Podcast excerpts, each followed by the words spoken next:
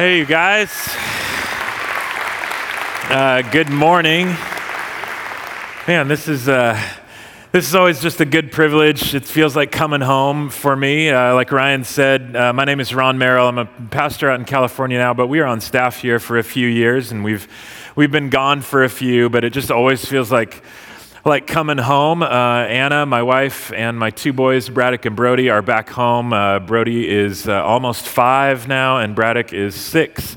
And uh, they're just growing up super fast. Uh, Braddock's actually finishing up kindergarten this, this week. And uh, so it's just a flying by. Um, but this is good to be, good to be back with you. When I, when I use the words spiritual disciplines, I don't know what goes through your head. When I say the phrase spiritual disciplines, what, what do, you, what do you think about? Some of you go, uh, not a whole lot, because I actually don't, I couldn't name any if, if I tried. Um, it, let, me, let me clue on a couple like fasting, um, reading your Bible, prayer, observing the Sabbath, a good, healthy day off, et cetera, et cetera. These spiritual disciplines. And now you go, oh, some of you, when you hear those words, spiritual disciplines, as soon as you hear that phrase, like, it's just nothing but like failure that just permeates your, your, mind and your heart because you remember the time where you tried one or two of the disciplines for a while. They lasted about four or five days and then you, you didn't do so well. Um, and, and, maybe this has been a repeat cycle of, of trying these spiritual disciplines and then, then falling away. Others of you, though, go, you know, when I hear the word spiritual disciplines, I think those are basically just for those sorts of people. They're, they're for the same sort of people that like to eat well and work out a lot. If, if you like weightlifting, then you probably like spiritual disciplines. I, I don't, I hate weightlifting. I know, I know that surprises a lot of you. I hate it. Like I'm so I'm so weak, and, and you look stupid when you go into weightlift. Honestly, you do. I've seen you, and. Uh, I can't, I can't bench press anything. Like my max is like a pack of Starburst, and I'm like, oh, oh, oh, and that's you look so ridiculous when you start to push up. Then uh, uh, uh, this is not attractive. You get the bar about halfway up, and then the lip starts to curl. And then they put mirrors on all the walls so you can see how stupid you look. And the other people, the guys that work out an awful lot, oh, they're scary. They got two huge bumpy things right here. And if you talk to them, they can make one go up and down at a time. That freaks me out. The machines are scary. I, I sat down on one. It had a seat belt, y'all. Am I going to get in a head on collision while I'm doing leg lifts? I don't think so. And what's up with the shake weight? I mean, these people look like idiots. You can't tell me that that works. Those guys do not get that huge. Otherwise, all of us that drove really awful cars, We'd be getting out of our cars like Schwarzenegger. Oh, that, that feels good. It's the Chevy shake weight. I don't like I don't like working out. I'm not I'm not like a big discipline guy in general. In fact, if you just take that word discipline, probably when I say the word discipline, one of two things pops into your head either punishment or training.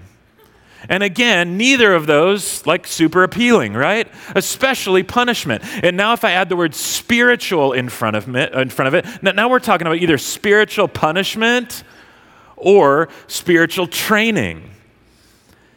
And what I want to talk to you about today is that what if these disciplines, these tools, these, these exercises that God has given us, to focus more on Him, what if they're not punishment? I, I don't believe that they were intended to be. But, but what if they're even more than training? What I'm going to propose to you this morning is that these spiritual disciplines, these tools that God has given us to focus more on Him, it's not punishment, it's not training, it's actually more like positioning. What if spiritual disciplines are about positioning yourself in a place where you can better pay attention to God and respond to His Holy Spirit? The disciplines aren't punishment. And it's not even so much just training, but what if it's about positioning yourself in a place where you can tune in to God better? You position yourself to pay more attention to Him. You position yourself then to respond better to His Holy Spirit when He speaks and when He moves. I believe that's the heart of what these disciplines uh, are for. If you have your Bible, open up to the book of Colossians. Colossians chapter 3.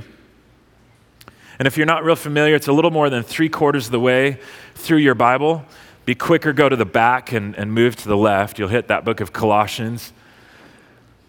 And this series by the book, going through this, this book of Colossians and hitting some of these powerful high points and amazing passages throughout this letter that Paul wrote to the believers in, in the city of Colossae. Colossians chapter 3, verse 1. It says, Since then, you have been raised with Christ, set your hearts on things above, where Christ is seated at the right hand of God. Set your minds on things above, not on earthly things. For you died and your life is now hidden with Christ in God. When Christ, who is your life, appears, then you also will appear with him in glory. Right at the start of this chapter, Paul's encouragement to the believers in Colossae, and I believe God's encouragement still to us today, is to set your hearts and minds on things above as opposed to earthly things. That if there's a focal point for your heart and your mind, it is on things above, it's on heavenly things, it's on Him. It's not on things below. He says, set your minds, set your hearts. That's the language of positioning.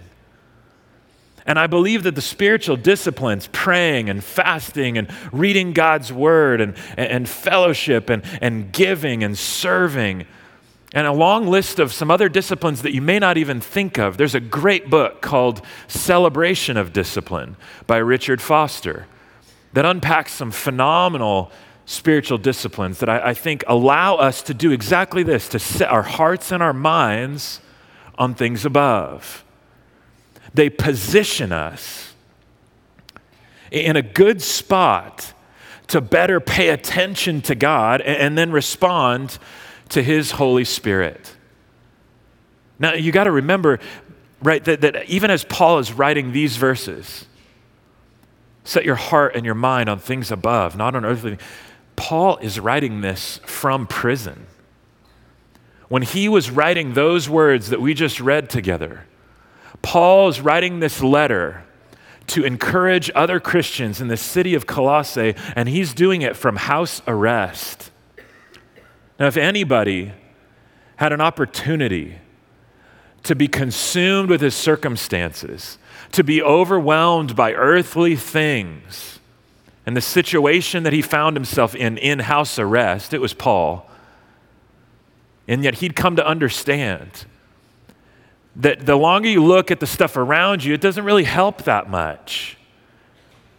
But keeping your sights and your thoughts and your heart above on the things of God and God Himself, it changes a whole lot of your thinking. It changes your heart.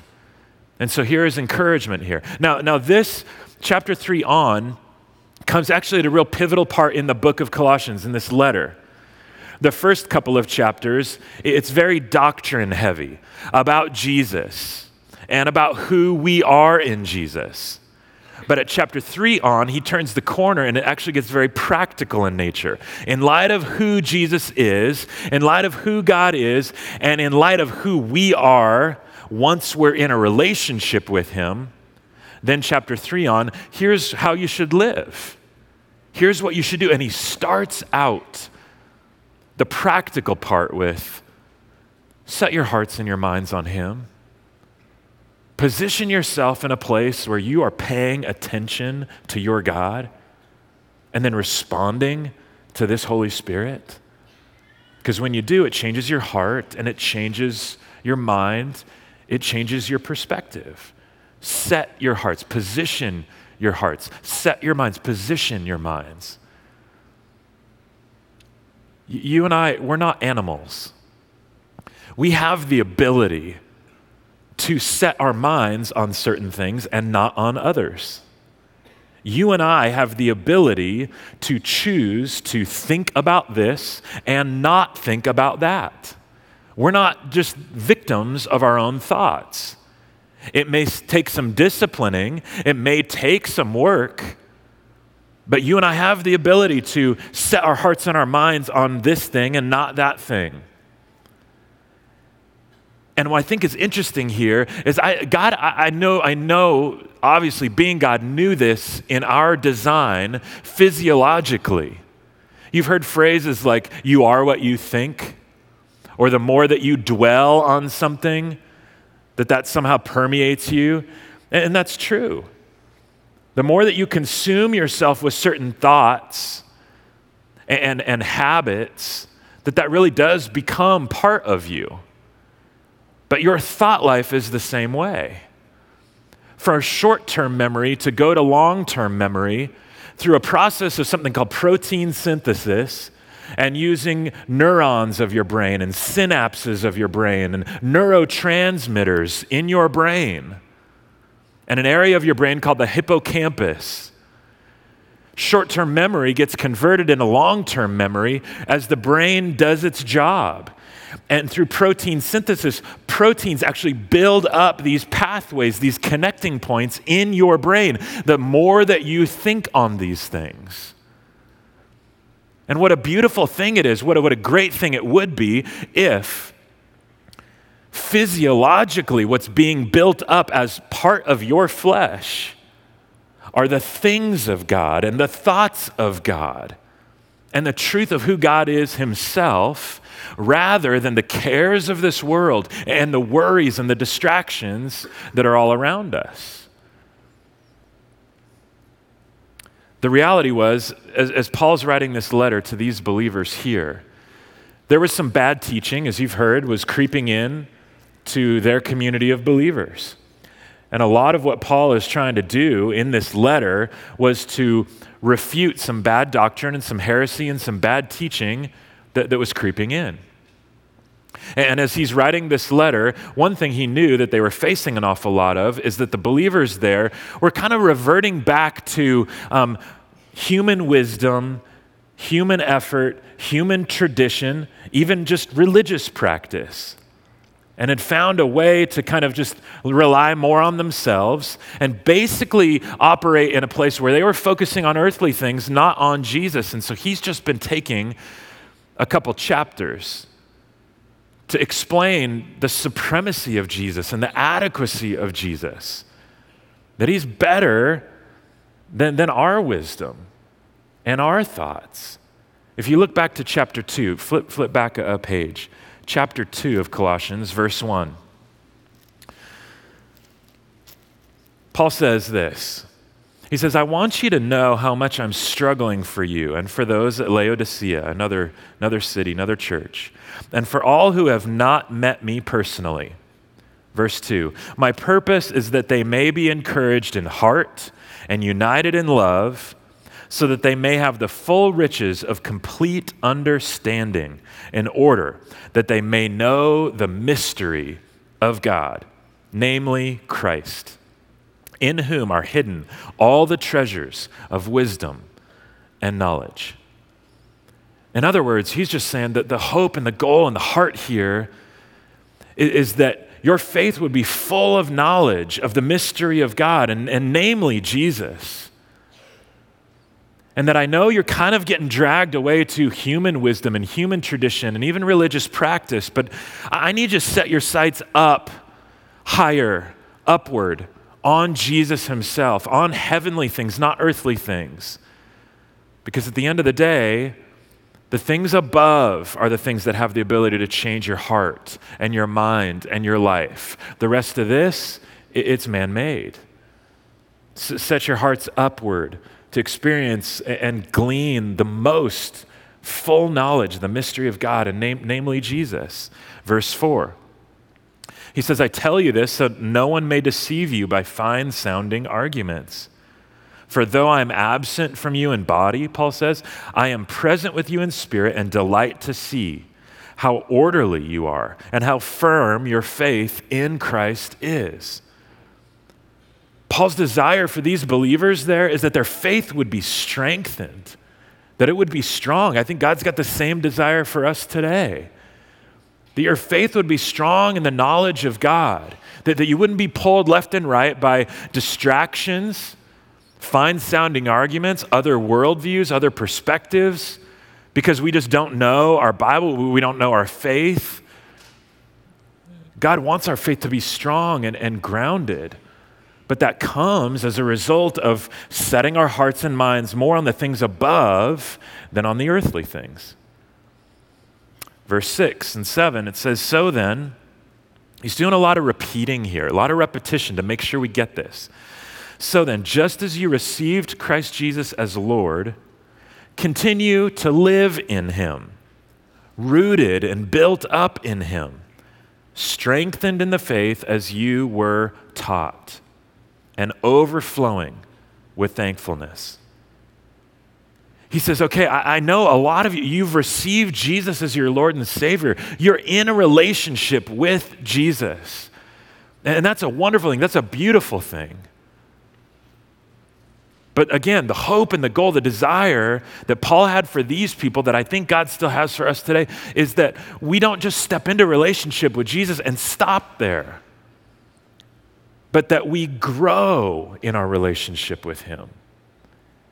We continue to figure out more and more of what He's like as we set our hearts and our minds on things above as we position ourselves in a place to pay better attention to who God is and then respond to the Holy Spirit. He wants us to grow. You see, when you stepped into relationship with Jesus, your, your position changed. Something new was spoken about you.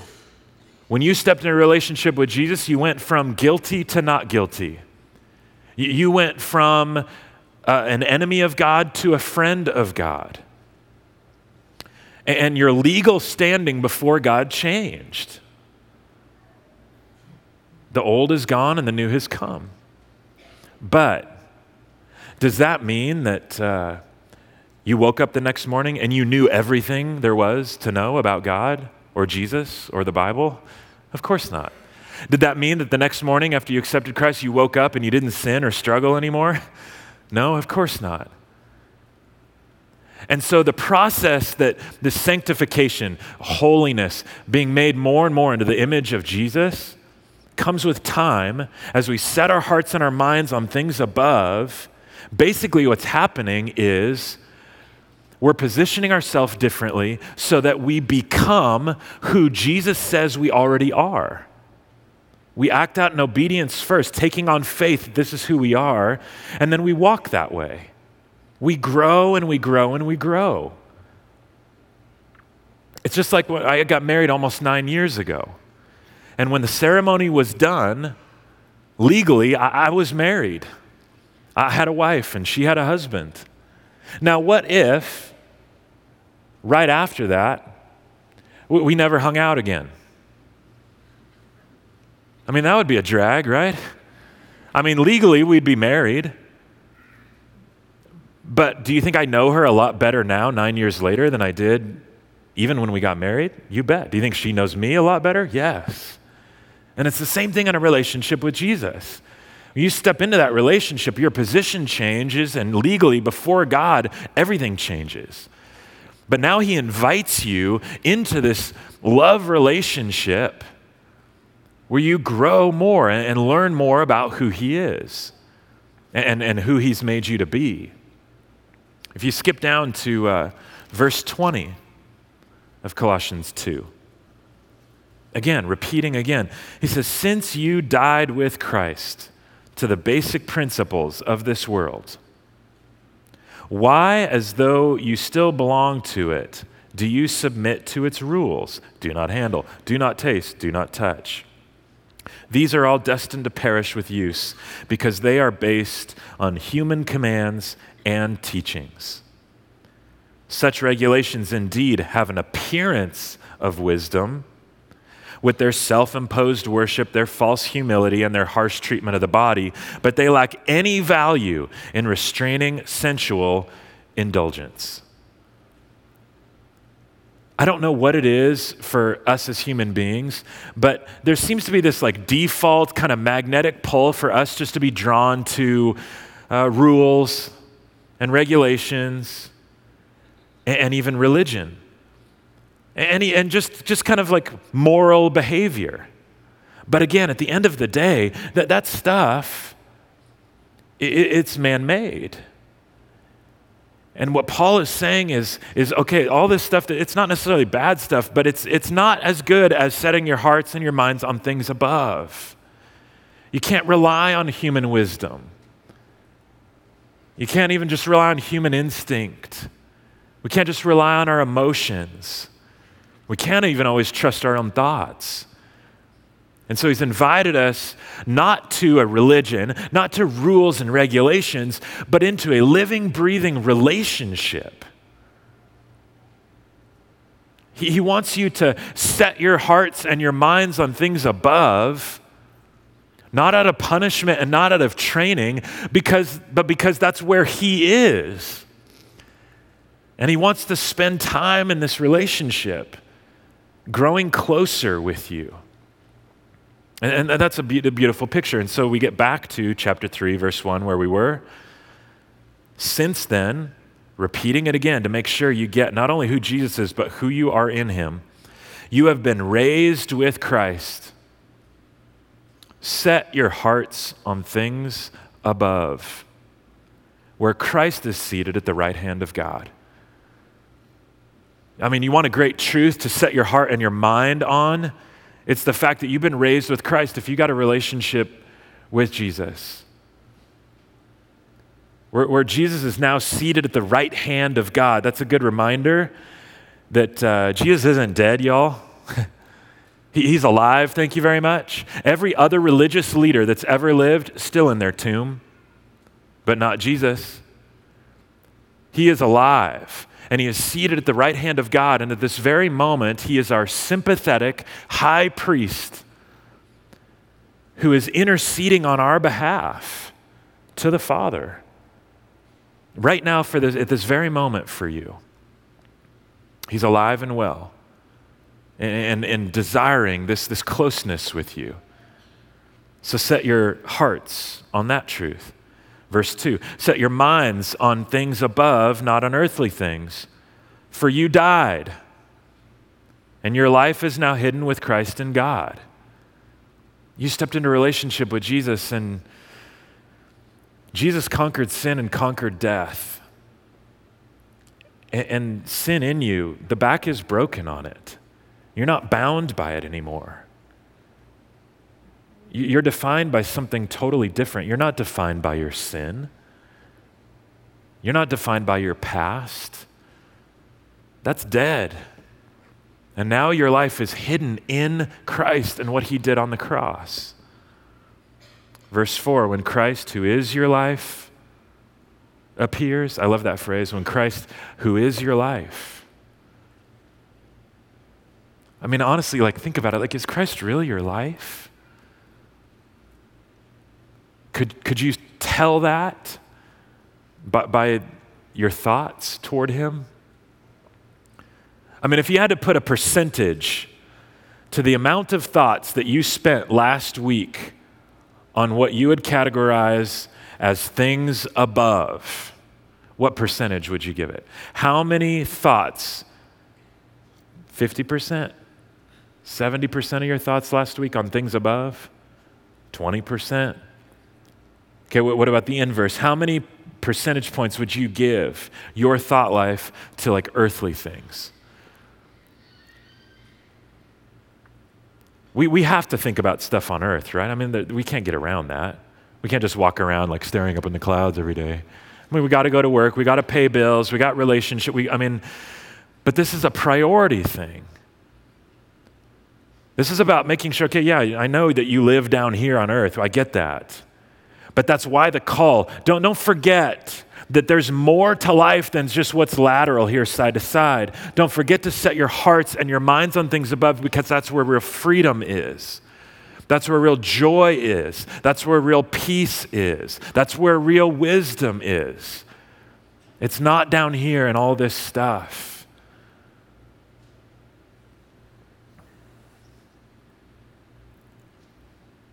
So once you start to do this, I think it gets a good picture here of, of positioning yourself to pay better attention to God, number one, and then two, to respond to the Holy Spirit.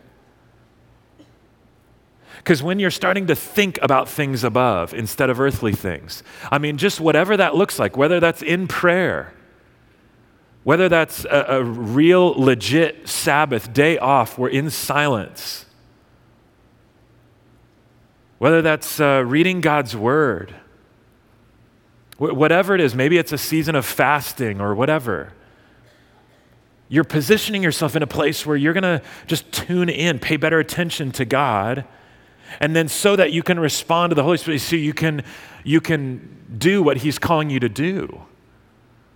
It's, it's kind of like sailing. How many have ever sailed before? Yeah, like two of you, because this is Arizona.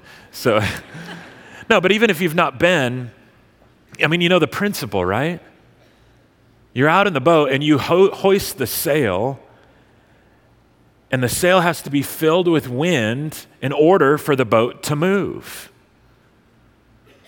And you also know that sometimes just the subtle positioning of the mast and the boom uh, allows you to catch the wind to move the boat where you want it to go or where the wind's going to take you. And I believe that's the same thing in our relationship with God. That I think these spiritual disciplines basically are like us hoisting the sail of our life and then subtly positioning it so that we're paying more attention to God so that we might receive the wind of the Holy Spirit and let it take us, blow us where it wants us to go.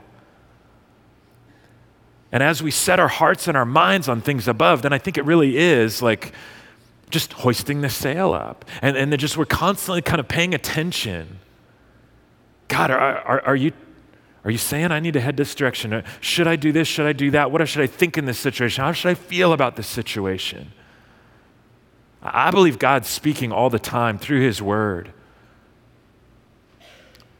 through, through wise believers, through His Spirit. I just don't think a lot of times we're listening. I don't think our radar is up all the time. One of my mentors carries around with him in his pocket little three by five note cards, and then he carries a pen with him. And everywhere he goes, he just has his radar up for what God's doing. And he's just kind of praying constantly throughout the day that God would show him stuff and reveal different things about himself, whether it's in his word or out in creation or a cool moment with someone. And as he's doing, then he jots it down. He writes it down on these cards and keeps it with him.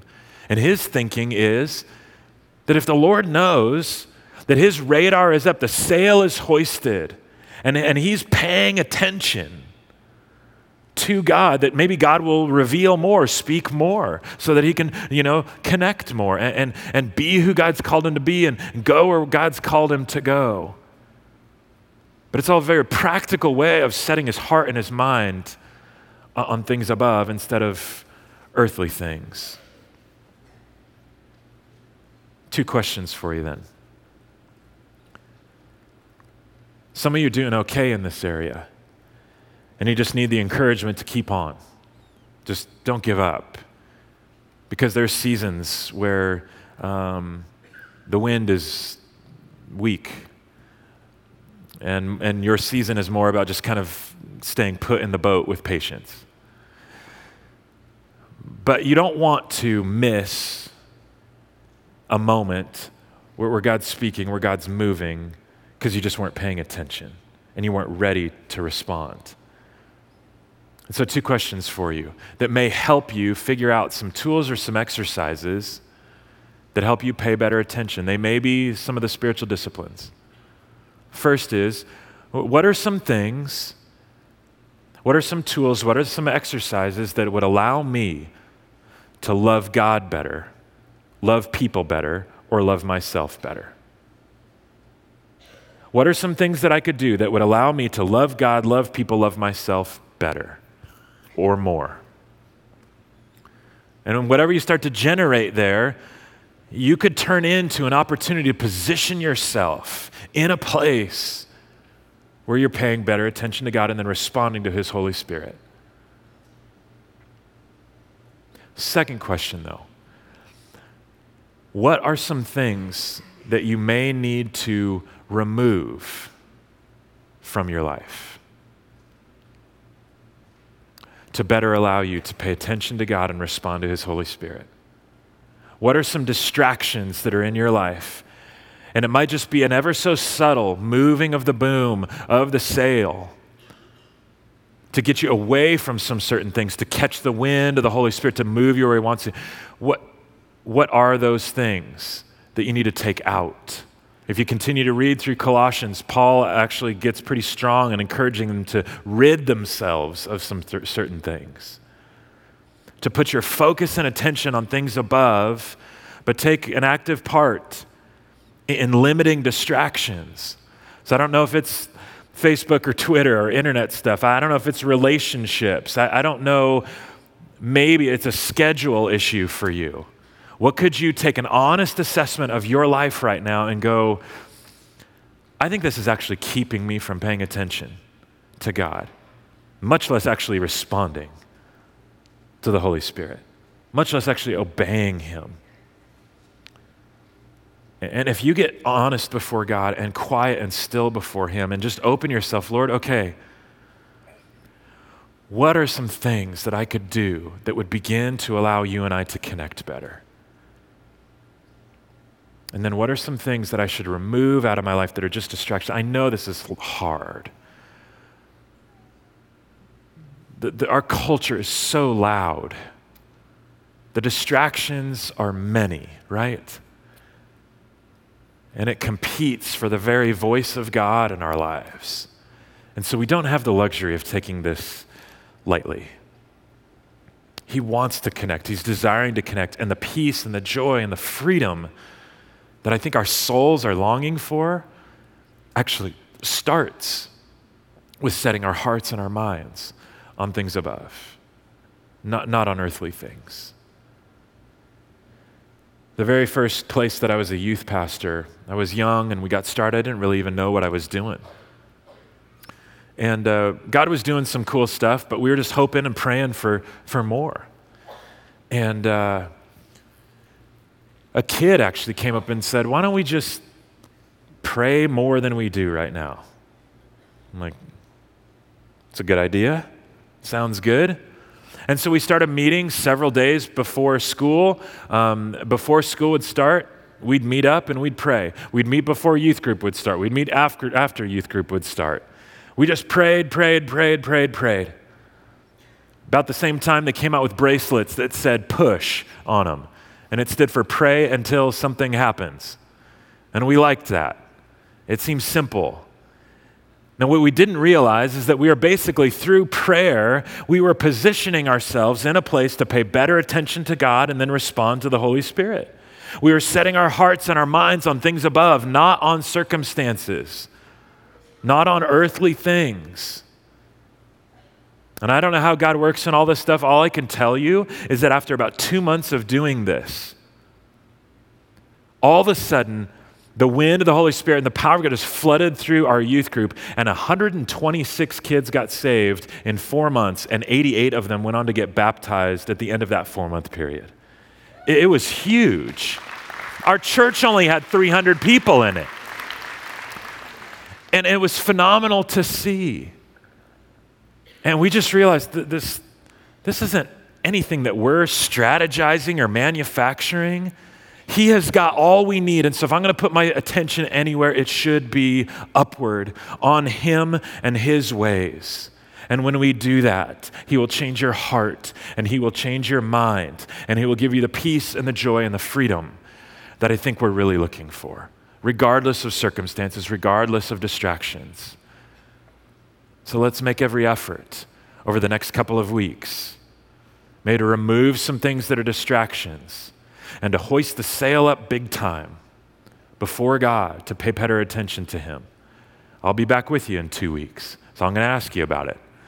We'll see, and maybe we'll have some stories to share about things that you removed and maybe some things that you started. And we'll see what the next couple of weeks looks like. Amen? Let's pray. Father, thank you for every single person in this room and just the beauty of being with my family here in Arizona. We pray, Lord, that you would allow us the privilege of connecting deeply with you over the next couple of weeks.